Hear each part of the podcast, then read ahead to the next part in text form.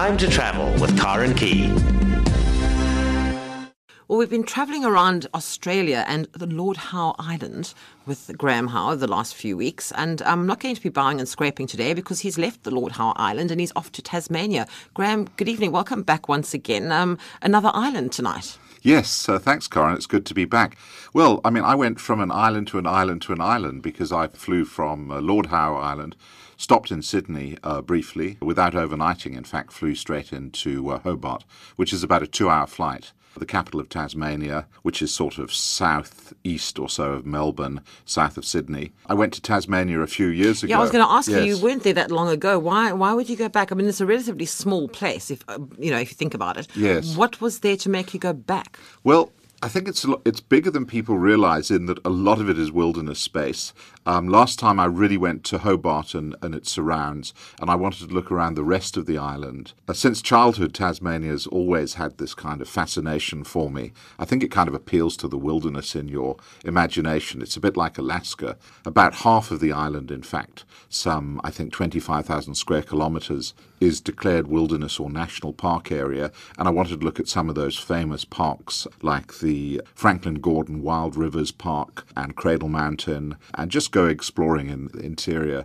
And it's actually about it's slightly smaller than Ireland, so it's it's bigger than you than you think when you get there, and also because the uh, roads are through pretty rugged terrain, it takes about twice or three times as long to get around. Whenever you look at one of their roads and you think, oh, it's just 100 kilometers, you have to actually factor in, you know, incredibly windy, precipitous roads that go from the lowlands to the highlands and, and through these deep forest gorges. So it's a very wild and rugged country.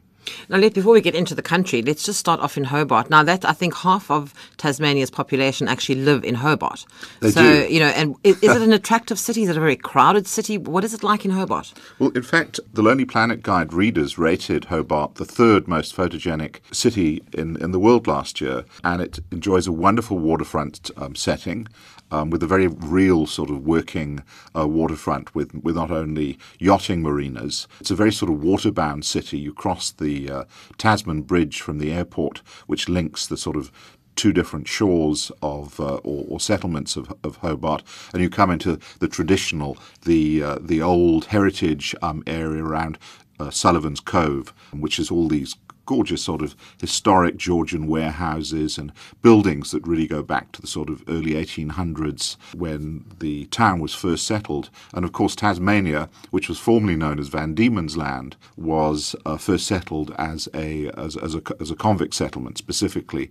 Um, so the the early history is fascinating and, and sort of quite brutal in a way, I suppose. Uh, Hobart is well serviced by Qantas on the Hobart and Melbourne routes, and it takes under two hours to get from uh, Sydney to uh, Hobart, and also to the to, the- to the north. The main town in the north is called Launceston. It's also well serviced by air links to mainland Australia, so it's easy to get to. And a lot of people catch the Spirit of Tasmania, which is an overnight ferry service that runs from uh, Melbourne. But I believe the seas are quite rough. I mean, you're really far south there, so I decided to simply fly. So it's about twice as far south as Cape Town, in fact. So if from Hobart you were to sail west, you'd miss the foot of Africa completely and end up somewhere way down on the south coast of uh, Argentina and Chile. Now, I know when you were on Lord Howe, Island, they were quite specific about the number of guests that came along. I mean, they, they weren't having hordes of tourists on Lord Howe Island. Are they quite open to tourists in Tasmania? they don't mind how many of them pitch up. no, no, they're, they're- it's very open. Although it's a small but growing tourism numbers, uh, a lot of uh, domestic Australian tourists they get there. But in fact, I ran into a number of South Africans who were enjoying, I think, the kind of great outdoors and and the rugged nature of uh, Tasmania while I was there. One of the main tourist attractions, in fact, which has has really led a kind of boom in, in, in tourism to Tasmania is called MONA, which stands for the Museum of Old and New Art. And it's based at the Moorilla Winery. And it's received, since opening in January 2011, some 750,000 tourists, which is more than the total population of Tasmania, which is a, around 500 or 600,000, I think. And it's one of the world's biggest privately owned uh, collections of very avant garde art. In fact, the, the owner, David Walsh, who has made his fortunes gambling, this is a sort of real Australian story, and is a, a whiz with numbers and has developed software to beat gambling systems the world over. He built it at a cost of 75 million Australian dollars, which is, you know, about 750 million South African rands, and to house his collection of worth over a, over a billion South African rands.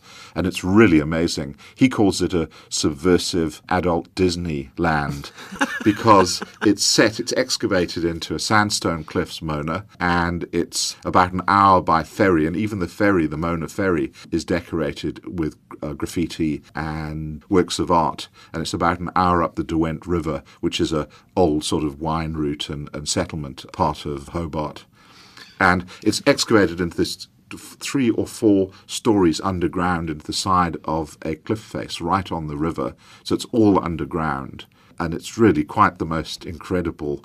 I mean, one, one of the displays, when you go in, you actually hold with your two hands, you hold this pulse, and it picks up your pulse, and the whole gallery, actually, all these naked light bulbs hanging there, start pulsing to your individual heartbeat.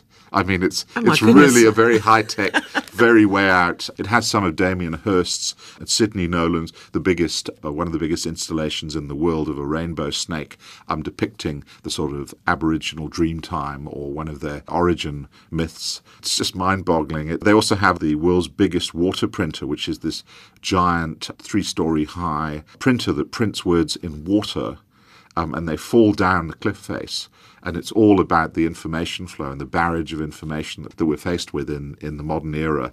And so Mona is really worth going. eh, You actually need a day to go out to this this art gallery because the work is so fantastic. But it also has a lot of really interesting collections of Egyptian sarcophagi from Antiquity of Mummies, Egyptian mummies. Yes, it's And right across the board Yeah, then. Mm. and set into a, the, and excavated into a cliff. I mean, it's it's really quite extraordinary. Where did you stay while you were there? Well, I think just about every old building in, in Hobart seems to tell a story, and I stayed right down on the waterfront where the first convict ships came ashore. And apparently, in those days, it was very. There's still some wonderful old pubs like the Drunken Admiral. Um, and in those days, it was really sort of a very bawdy area of brothels and boarding houses and bars. Um, I stayed at the Henry Jones Art Hotel, which is one of the top luxury boutique hotels in Australia today, and it's set in the old IXL jam factory. Now, I don't know whether you remember in the sort of 60s, um, we used to have a lot of IXL jam in South Africa. I'm sure many of your listeners will remember these, these very colourful labels. It was the biggest jam factory in the Southern Hemisphere. And apparently, uh, Captain Cook planted the first apples and cherries in Tasmania. In fact, Tasmania was known as the Apple Isle at one point, and it grew into this huge canning industry where apparently wagon after wagon would come in loaded with fruit and berries offload uh, on the piers in Hobart, and it would either go back to the UK via ship or be canned um, as jams. And they have an old saying. Apparently, the old Hobartians used to describe if you if you say, you know, what sort of a day is it going to be in Hobart today? They'd smell the air and they say, oh, it's an apple jam day or it's a strawberry jam day because they'd smell that they would only be making strawberry jam. So the hotel is very atmospheric, in fact, and the bar is what you might call jam packed at night. Oh, Graham. you had to say that.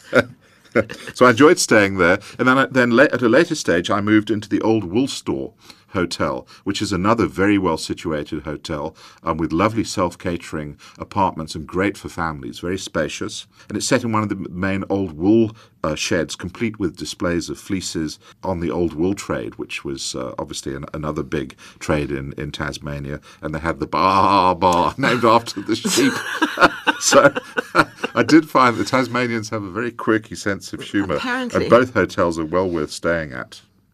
Now, the, one of the things that you mentioned to me, they have their own little credo there in Tasmania expect the unexpected. Yes, you see this. It's actually a road sign because I think so much of the wildlife really? hops into the road. Um, they have another one scratched beneath the surface. And, you know, Tasmania is quite a quirky place. I mean, I went to TMAG, which is, I think, uh, one of the other top five tourist attractions. It stands for the Tasmanian Museum and Art Gallery, and it reopened in March this year after a huge 30 million Australian dollar refurb.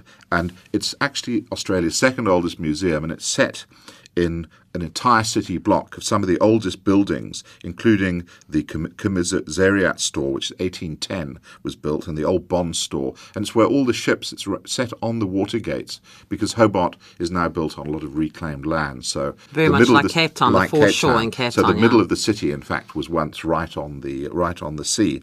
And it's amazing what they did was the museum curators, and I did a tour with, with one of them, actually asked the public, you know, what were their favourite items at the museum because they didn't want to build such a new high tech museum without losing sight of they have apparently a million objects there and can obviously only display, you know, one percent of them at any one time.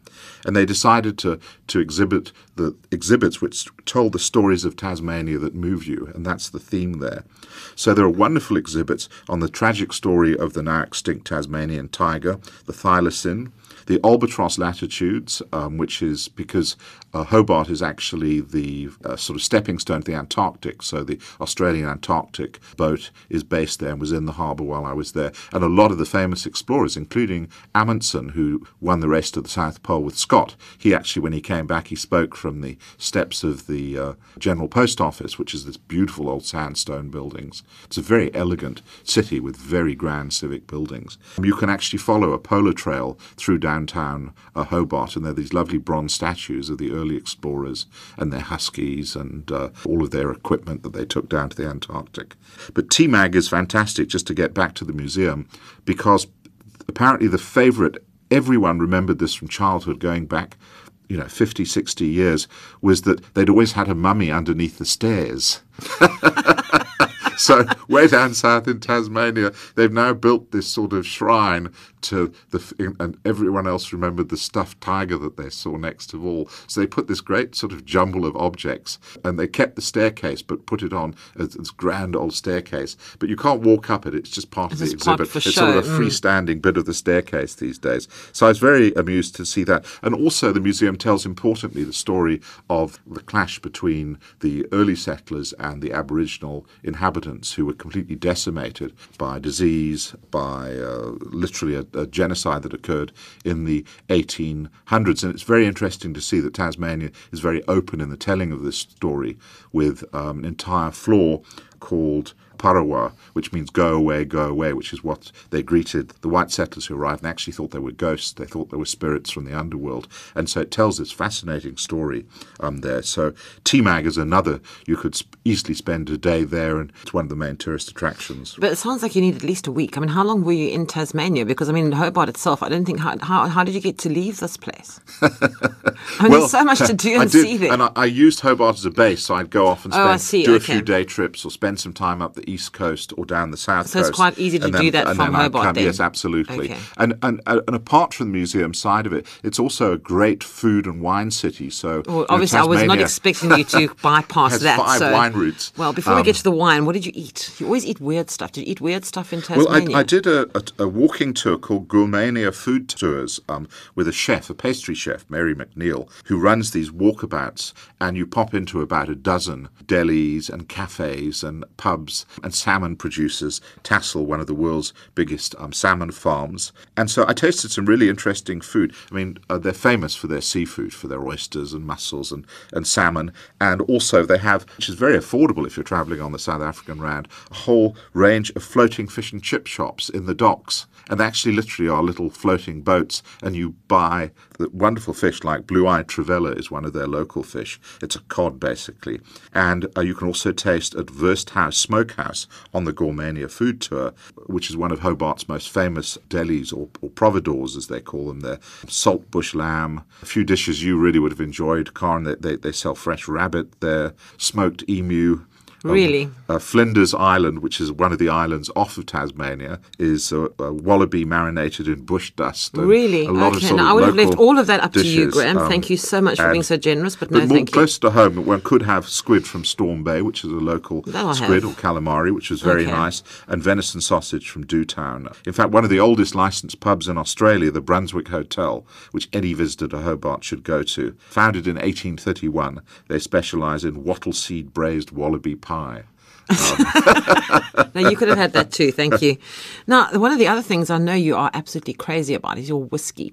And uh, you did some whiskey tasting there. I did because there are nine Australian whiskies made on the islands. and they have nine have different so. distilleries. Well, I think with its sort of convict history, brewing moonshine and Oh, right, spirits is an old tradition. But in fact, it was banned around 1900 by a prohibitionist There governor, Sir John Franklin. For the betterment of the fledgling colony, and apparently his wife was a keen teetotaler. Apparently, whiskey had not been made in over 150 years. When in the 1990s, a man called Bill Lark opened a distillery in downtown Hobart, and in fact, he owns a pub there where you can try all of his uh, whiskies, vodkas. Um, he makes a whole range of spirits. And you can do a tasting there, in fact. And it's set in one of Hobart's old sandstone heritage buildings.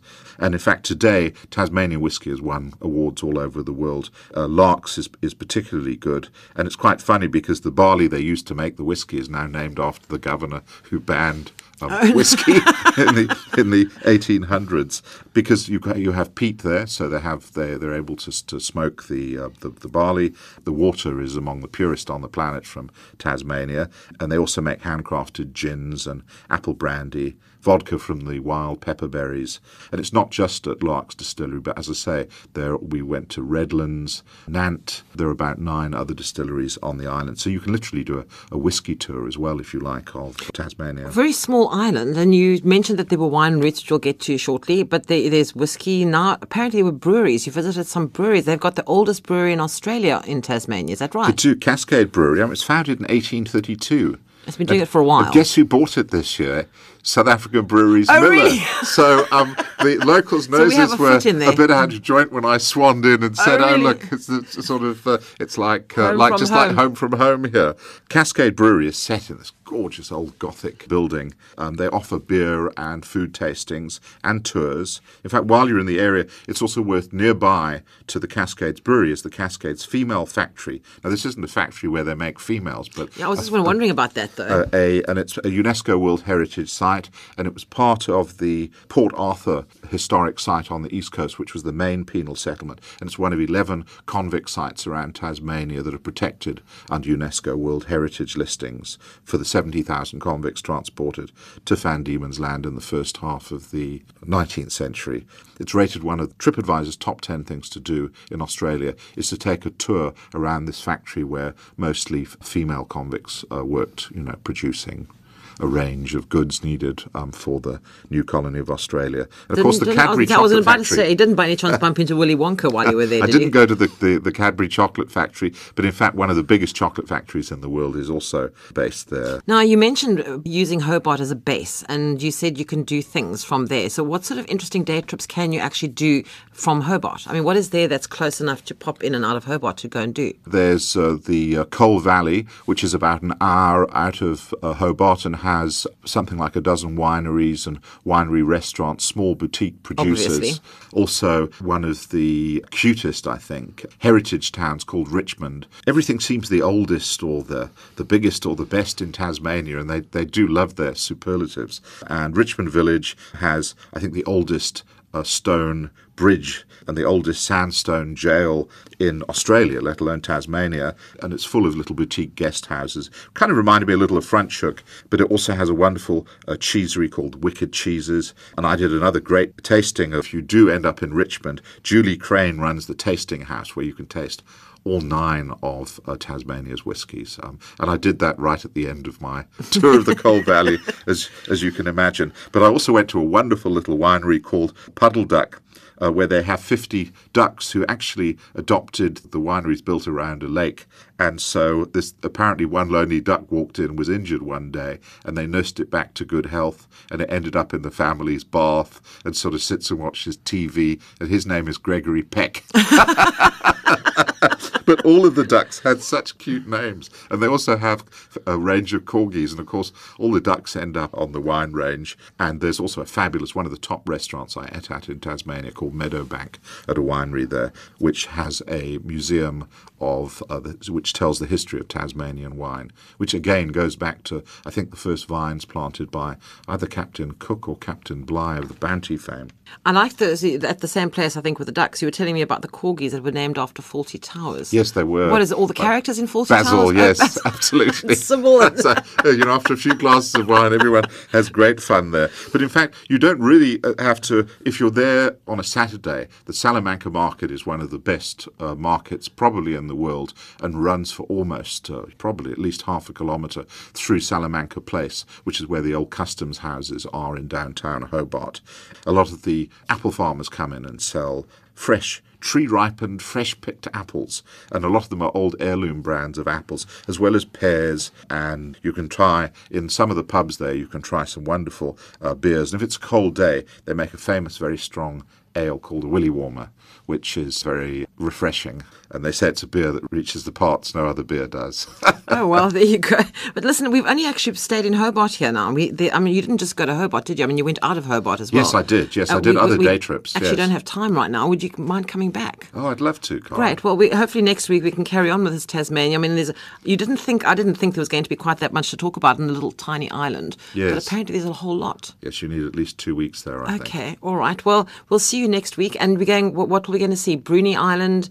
Um, some place I can't say, and the dreaded penal settlement of Port Arthur. What was the other place called? Fre- Fre- is it Fresnay? Fresnay. Fresnay. And they pronounce they spell it like that Yes, there are a lot of French names from the early French because we've got. Fresnay and Cape Town, and it does Yes. not look like that. That's true. Great. Okay. Well, we'll see you next week, and we'll continue with these other places outside of Hobart. Thank you so much for joining us. Thanks, Cara. It's been fun to be here. I was chatting there with Graham Howe, and he attended the ATE 2013 as a guest of Qantas Tourism Australia and Tourism New South Wales. And to find out more about new tourist attractions and destinations across Australia and in Tasmania, there's a couple of websites. There's www.australia.com, there's qantas.com, and discovertasmania.com.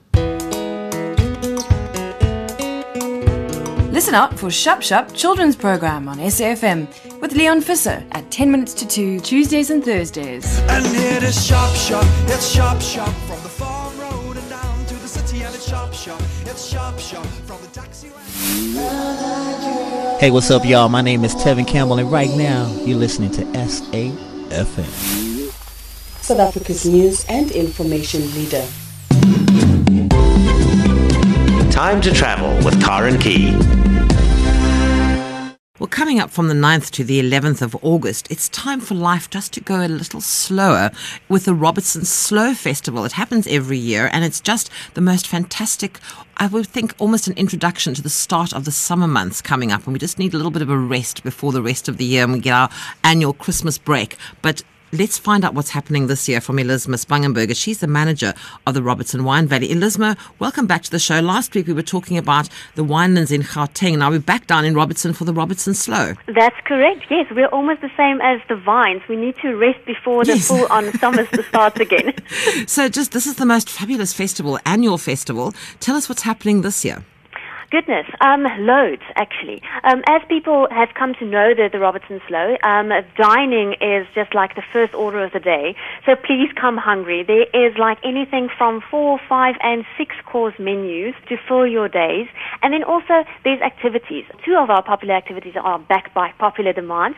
How to make your own pasta and gnocchi. Um, so that's very, going to be very, very interesting. There's boat cruises during the day, um, and obviously that will be weather permitted, but hopefully we'll get a few sunshine hours. And then on the Sunday, obviously, um, one of the highlights will be the regional food market that takes place at the Klipdrift Farm and has come almost like be, to be the highlight for everyone to just end off the weekend there. It's not just all about the food, though, in case people think they're just going to come up there and expand their waistline. They can also be quite adventurous. There's lots of other fun outdoor activities happening as well. Yes, there are 4x4 routes, um, and then there's also a guided field trip that, um, where people will take you out in an open vehicle to go, go and see. Then there's um, a, a bit of more educational side of things as well, with a winemaker taking you through the, um, the vineyards to really show you the whole process from vine to bottle, and then you end off with a nice dinner in the cellar, so uh, to just enjoy the product. So no, there's really loads and loads to do um, when it comes to activities. um, to eating, and uh, there's live or um, interactive potjiekos demonstrations. There, just like everything you can basically think of. Are you still talking food? I'm trying to make people think they can come up and be and be adventurous. You can go on. There's Oh, a, it's there's a, winter. I know, but is adventurous enough in the winter. I know, but there's also a mountain bike challenge, and then one of my favorite things is you've also have again this year is cruising on the Breede River. I love that. Yes, and what's great is that there's actually more than one option. So you can either go for the um, uh, again the food, sorry, Karen, Yes, but the food course um, theme to to have like a full plate of food, or you can just take the boat cruise, um, or you can actually add a um, a picnic as well. And yes, you are right. For the first time this year, actually, we have the Java Mountain Bike Challenge, which is going to be quite amazing. And there's anything from like a family route to a real, real daunting one um, that I won't never attend. The nice thing about the Robertson Slow, though, Elizabeth, is that when you some of the dinners and the the wine tastings are actually in the homes of the winemaking families of the area. It makes it just so much more intimate uh, as a festival. Yes, it has actually. Um, this year is already the seventh year, and um, last week I went through the documents um, where where we really communicated how this festival will start to the members, and how it was portrayed to literally tell pe- uh, tell the wineries you must host something that people won't be able to experience on any other weekend on your farm. So the people really open up their doors. They take you into their homes. They take you into like a cellar where no one will really come during the week or um, during any other weekend, and make you see or let you see really what the farm is about. Um, get to know the family, get to know all those family secret recipes, get to know um, the, the history of the farms and how it ga- came about. The valley is really rich in history. If you can um, think back a, a few hundred years, there was there was actually ostrich country. So there are really rich histories, and with stud farms and all that, it's really to come and enjoy and see what the valley was about a hundred years ago and what it is about still today. Now, obviously, you can't just pitch up for these events. You have to book, and I think the closing date for the events it's Wednesday, the seventh of August. Is that correct? That's correct, yes. Um, so people really do need to book. They've already started to fill up quite quickly. So um, we do recommend that people go onto the website and download the entire program, or otherwise we, uh, they can just contact us to email them a copy. Okay, because these are, as you say, they're they're very specialised events, and you know, obviously the numbers are going to be limited, so they can't just take everybody who arrives. You have to pre-book all of this. Yes, uh, definitely. we because we're trying to have like an intimate event um, that's really you feel like you are catering with the people of the valley. We can't really allow too too many people at one event, so it's literally sometimes um, exclusive. uh, Down to like six people and sometimes 12 people, uh, at most about 20 people.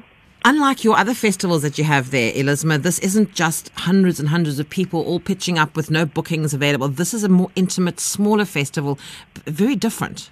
Yes, definitely. And I think it's very important for us as a valley to show both sides of what we can do. Yes, we can organize big and world-class events, but this is world-class in a whole another sense.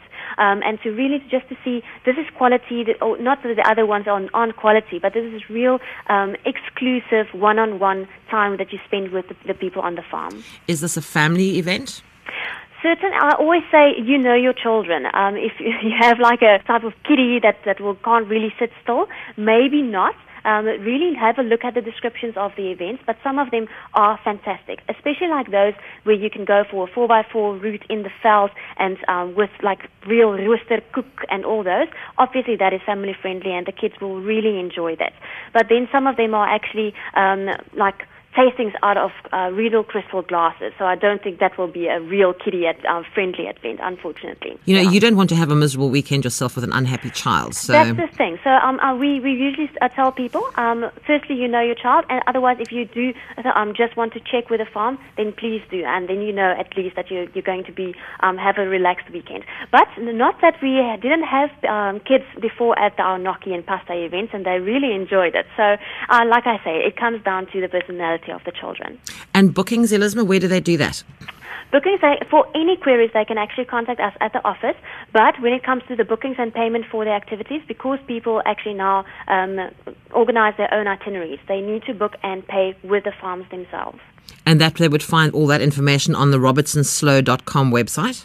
That's correct. They can just download the program under the program link, and then basically all the descriptions of each event with the contact details, the pricings, and everything is, um, is situated there. So it's relatively simple. So just go to robertsonslow.com. You'll find the program. You'll find out how to book. You can do everything there. But just remember, you, if you want to go to any of those events, you have to do it before the 7th of August. Otherwise, the booking will be closed and you'll have to wait until next year. And I'm sure you don't want to do that. Good luck with, with all of what's coming up and good luck for August. Busy, busy time, as I said. But as usual, lots and lots of things happening in Robertson. Enjoy. Thank you for joining us this evening. Thank you so much, and we'll probably speak again in October. Oh, I'm sure we will. Elizabeth Spangenberg is the manager of the Robertson Wine Valley. And if you'd like to find out more about Robertson Slow, that's coming up from the 9th to the 11th of August, have a look at the website. It's www.robertsonslow.com. And if you want to book for any of the events, just remember the booking closes on the 7th of August. So if you want to go this year, hurry up and go and book because they're filling up fast. Time to travel with Tar and Key. Well, built in 1907, Satyagraha House is revered as the place where the late Mohandas Mahatma Gandhi conceptualized and evolved his philosophy of passive resistance. Well, the house has been refurbished and it now operates as a living museum and a guest house. And I'm joined this evening by Didier Bayere. He's the director of the Gandhi House. Didier, good evening. Welcome to the show. Evening, Karen. Thank you for having me this evening. Wonderful place to work. Indeed, this is a wonderful place and an exceptional place to have in the whole country. This house, today known as Satyagraha House, 100 years ago, Mohandas Gandhi lived in this house in Johannesburg. Today, Satyagraha is both a museum and a guest house. A unique way to immerse yourself in in the privacy of a man and the history of a country. Explain to the listeners what that actually means, Didier. Satyagraha. It actually it relates to the whole passive resistance movement. Yes, it relates to the whole passive resistance movement. Uh, in the beginning, Mohandas Gandhi, known as Mahatma Gandhi, started the passive resistance as a Satyagraha movement. Now, Satyagraha is a word that's in Sanskrit, uh, made of two roots. Satya, which means the truth, and Grahi, which means force or power. This is due to the philosophy of was using, which was called the force or the power of truth. And this, this movement started first as a Satyagraha movement, and it's only later on that it was developed as a passive resistance movement. So he he lived in South Africa for 21 years, but two of those years he lived in this actual house, in this particular house. Gandhi lived a total of 21 years in South Africa and in different provinces as well. Talking about Johannesburg, where he developed the passive resistance, he didn't only live at the Satyagraha House, he lives also in different places. But today, today Satyagraha House is just so important in Johannesburg and in the whole country because of the concept and the philosophy that was actually developed in the specific house. Uh, during this time, uh, mainly 1908 and 1909, deepened the philosophy of passive resistance. And it's also during the period spent in this house that there were a lot of demonstrations, including one of the main where everybody, all the non-white, had to burn their passes in one of the big ports there in Newtown back at the time. You see, this place remained, it's so significant, and today, this specific house where Mohandas Gandhi slept and developed the passive resistance is called Satyagraha House.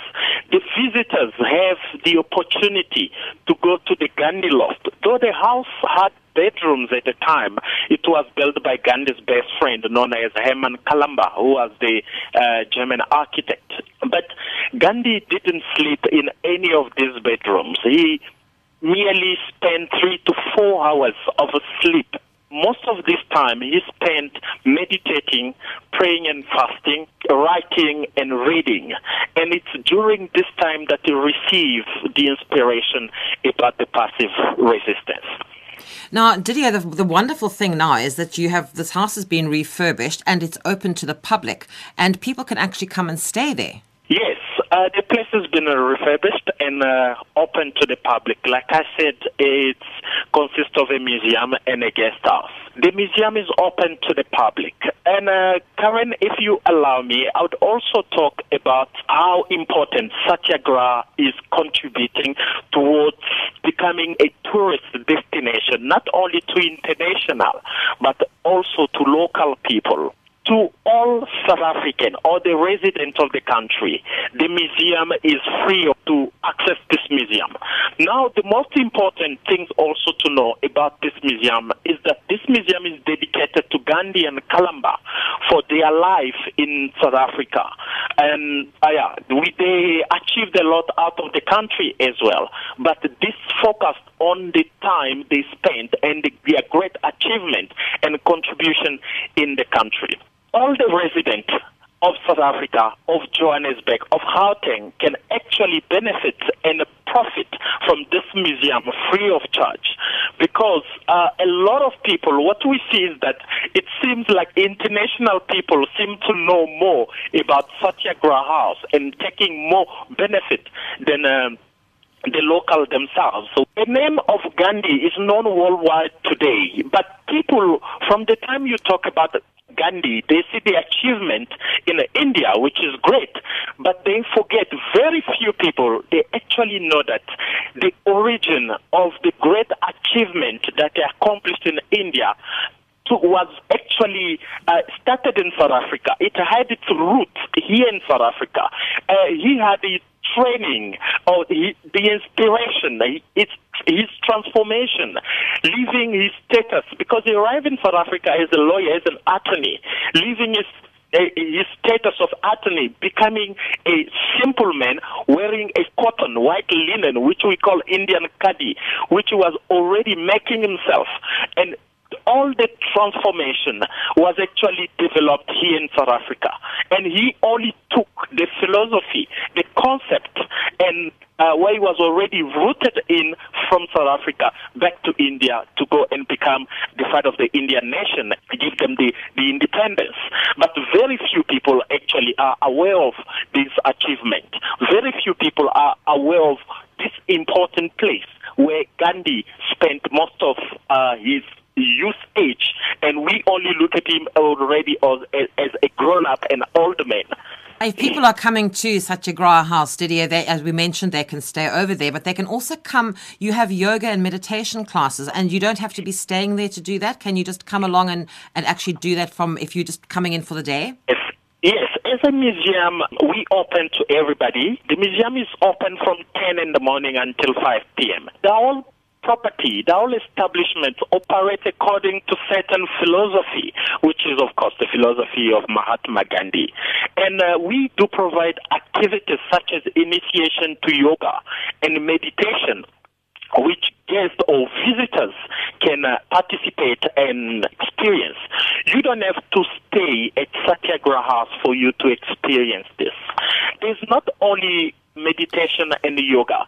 There is also the meals, for example. All the meals are strictly, strictly vegetarian. Uh, it's something to experience because Gandhi himself was a vegetarian as well. From the time you're walking into the property, you are embraced by this spirit of serenity, spirit of, of peace, calm, and tranquility. Uh, it's a place to restore and revive your soul and your spirit. Didier, it sounds absolutely wonderful. I'm going to give out the contact details, but I have to thank you very much indeed for joining us on the show this evening. Thank you very much, Karen, for having me. Didier Bayeri is the director of the Gandhi House, known as Satyagraha House in Johannesburg. And if you'd like to find out more, you can take a look at the website. It's www.satyagrahahouse. It's S-A-T-Y-A G-R-A-H-A, satyagrahahouse.com, or you can call them on 011 485 5928. And the good news is that they're offering local visitors a half price special until the end of this month. So if you're keen to spend the night at Satyagraha House, there's a 50% discount for you, being a local South African, but just until the end of July, which doesn't leave you much time to book. You can call them on 011 485 5928. 011 485 5928. Time to travel with Karen Key. I'm joined this evening by Andy Lee. He is the food and beverage manager at the Hilton Hotel Cape Town City Centre. He started out at the Hilton Hotel here in Cape Town as the executive chef. He's still the executive chef, but he's now been promoted to take on some further responsibility. So he's the executive chef and the food and beverage manager, and he's got lots of brand new, fabulous ideas on how to take his team forward. Andy, hi, welcome to the show. Hi, Karen. Thank you very much. Yeah, it's uh, certainly a new challenge and an exciting one. I think primarily it's the coming together of two forces, I want to say. Often we, we've noticed in the past and traditionally in the hospitality industry that restaurant waiting staff and kitchen team members have never really got on in a lot of situations. So that's really my focus is to change all that. I think I want to see a lot more chefs talking to customers, waiting team with a lot more food knowledge, and just really one team. At the end of the day, everybody, irrespective of what color shirt or jacket they wear, is there to serve the guests. And I think that's what is most important. One of the most important things we often talk about when it comes to tourism and hospitality is the service. And South Africa, for a long time, has had a bit of a dodgy reputation when it comes to service. But over the last few years, speaking to people who've traveled overseas, we seem to be picking up, and the service levels in this country seem to be getting a lot better. And the one thing I did pick up looking at some information about your position here and your promotion is the fact that the word team comes out a lot. And, and this seems to be the way that you're going now. I think that's what's very important. At the end of the day, it's creating one goal, one vision and everybody wanting to strive towards the same thing. And for for me and for us as a team that's what we're about is we want our guests to have a truly enjoyable experience. And for us whatever we do we do it with the guest in mind. And that's really what we're striving for. Over the years andy you've been in the business for what about 27 years now? Spent 10 years working under three michelin star chefs. So you've had quite a career so far. And where do you see all of that leading to now for me, it's, it's been an absolutely amazing journey. And it sounds sort of a little cliche, but it really is time to sort of give a little bit back. And, you know, you, you mentioned that South Africa has come on in leaps and bounds. I think it used to be in the olden days, whereas if you wanted to be a chef, you had to go overseas. But now, with the quality of ingredients, the quality of chefs, and the whole foodie movement that is happening people are a lot more knowledgeable. I think DSTV and all those glamorous chefs have got a lot to do with it, and all the travel programs such as yours. It sort of brings it a lot more local and it encourages people to try new things and to do more. I think what we sort of strive for now is we're looking at locally sourced, uh, busy with the new menu. There's some organic, locally grown organic items on that menu. Sustainability is a big thing again with the cliche, I'm one a father, two a chef. So yes, I want the environment to be around for generations to come. But as a chef, I want the best quality ingredients I can get. How has have the food offerings changed over the years? I mean, you're looking at you said you're developing new menus now. What sort of things are people going for as opposed to when you started? It must be very different. I started my career in Michelin star restaurants and it was sort of the nouvelle cuisine era where a lot of people paid a lot of money for a pretty picture on a plate and then stopped off at a fast food joint on the way home to actually eat supper. I think those days have somewhat gone. People still want food presented artistically and pleasantly, but at the end of the day, I think taste will always be the most important. You see, where we've come now is, and this is, I think, where the quality of training and your apprenticeship thing, which actually we've just started here. We've just in we started a three year chef apprenticeship program, and we've taken on two local people that are now going to go through a three year training program with us. But there's no new food, so that's why in some circumstances you get people trying to make purple carrots and blue green beans, but it's the taste, it's the flavor. And so this is where the ability of the chef comes in.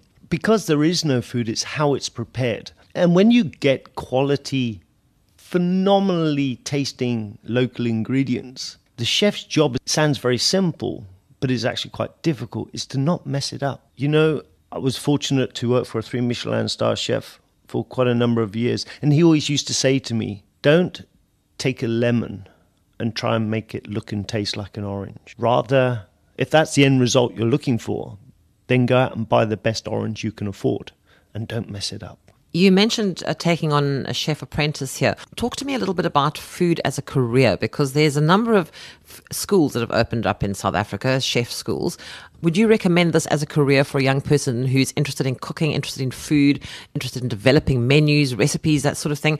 Would you reckon this is a, a worthwhile career, something that you've really, really enjoyed over the years because you've done it for long enough? For me, in my long, I don't want to say too long because it makes me sound too old but it, through the 27 odd years that it has been, I still, in all honesty, feel that I'm paid to do my hobby. And I think that has what has made me enjoy all those years. If you don't have passion, and I think with it's it's with anything, and I, and I spoke to some students a while ago that were graduating, and it's like I said to them, you know, often if you think back to your school days, and let's face it, we were there because we had to, not necessarily because we wanted to go to school. But the subjects you did well in were often because of the subject matter, the people in your class, and ultimately the teacher that you had, because you could relate to them, and that's what fueled that inspiration and, and, and inspired you and gave you so much passion for the, whatever subject it was. And that really is the same with cooking. For me, the beauty of cooking is you get to eat the end product. How important is the food and beverage side when it comes to a hotel like the Hilton Cape Town City Centre, where you have conferences, you have people just coming on holiday, you have a, quite a different array of guests? How important is the food and beverage side of a hotel like this? For me, given my position, I always say it's the most important. Look, at the end of the day, a hotel provides bedrooms. That's what hotels do but there's always so much more. It's I don't want to say a one-stop shop, but people coming here looking for a complete solution. We've got a phenomenal hotel with phenomenal rooms, phenomenal decor, and the food and beverage offering needs to match the rest of the hotel. There should be no reason why guests have to go outside of the hotel apart from sightseeing. Talk to me about the restaurants because there's more than one here. Yeah, we have Bistro 126, which is our all day dining restaurant downstairs. That we serve Mediterranean influence. I love the Mediterranean. I love the style of food and the whole family way of eating together. Then we have Mezban, our North Indian restaurant, where, and I must say, hats off to the team in there they really do focus on traditional, authentic, spiced, modern twist on classical Indian dishes. And when I walk through the foyer of the hotel and I can smell them toasting spices, it truly is a, a, a wonderful aroma.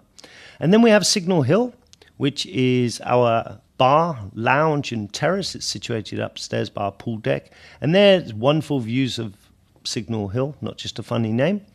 But their cocktails, snacks, really light, entertaining groups of friends. We serve shisha pipes there.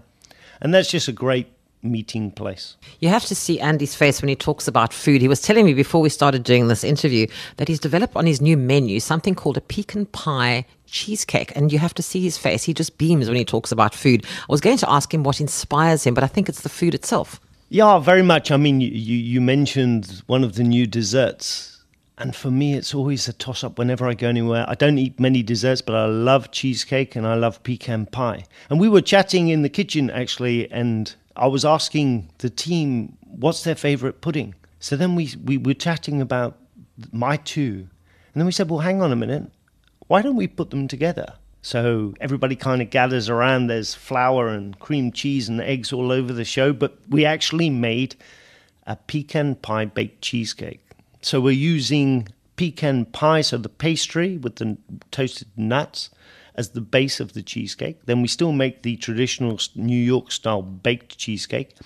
And then we make the syrup with the toasted pecan nuts inside and pour that over the top of the cheesecake. So it's quite decadent. And as I say, for me, when I eat cheesecake, I like the New York style sensation where the teaspoon, I always eat with the teaspoon because it makes it last longer.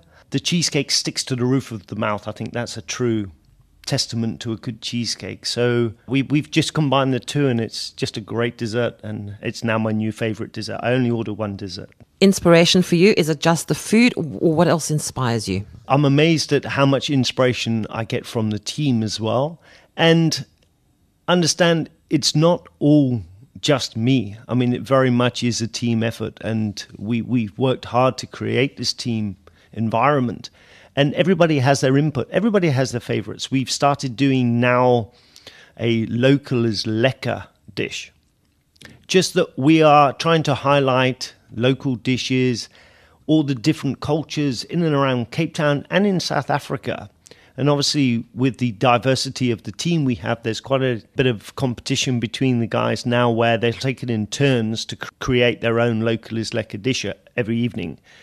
And there's very much a lot of scoring going on, can I say, as to who can sell the most local is lekker dishes. But again, that comes back to with with the team and I don't just want traditional waitrons talking to guests. This is where the chef. So what you're finding now is not only are they creating their local is lekker dish, but because it's theirs and they're taking ownership of it and they're excited about it, they're actually going and selling it to the guests. They'll go to the guests, the chefs themselves, and explain the dish. Looking at uh, where we've come from, as um, we mentioned at the beginning, that our service has not been that great. Our food has always been fabulous here, but we're now going more for locally produced, more sustainable way of of eating here.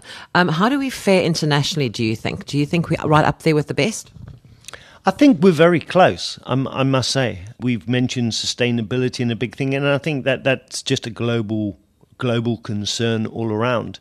I think what sets South Africa, in all honesty, aside is how hospitable and it's it's inbred within the communities just how welcoming and friendly we are yeah sure we make mistakes but you know i've been to some of the best restaurants in the world where they make mistakes for me a mistake is only a mistake is if one you don't learn from it and two, you don't make it right. We've got a very big philosophy in Hilton where, yeah, we're we're human, and we sometimes we make we can make a mistake. But I think also from a guest perspective is guests are also a little understanding and are human as well. But it's what you do that makes the difference. Well, it sounds like we're on a real good path here. And one of the things that did come out of the, the 2010 Soccer World Cup was everybody that came over here to South Africa was commenting on how hospitable we were and how everybody smiles all the time. And trust me, you come and eat Andy's food, you're going to not stop smiling. I really suggest you pop in. It's Hilton Cape Town City Centre in the heart of Cape Town. And uh, Andy Lee and his team will certainly give you something really big to smile about. If you'd like to call them, you can do so on 021 481 3700. 021 481 3700. And that's it for Time to Travel for this week. I'm Karen Key. Thanks for joining me this evening, and I'll be back with you next Monday evening just after nine with the law report when attorney Marlon Chevelu will be joining us once again to talk about rental property law. That's the law report on Monday, the 29th of July. If you need any information about something you've heard on the show this evening, you can email me on travel at safm.co.za or take a look at the Facebook page, Travel on SAFM.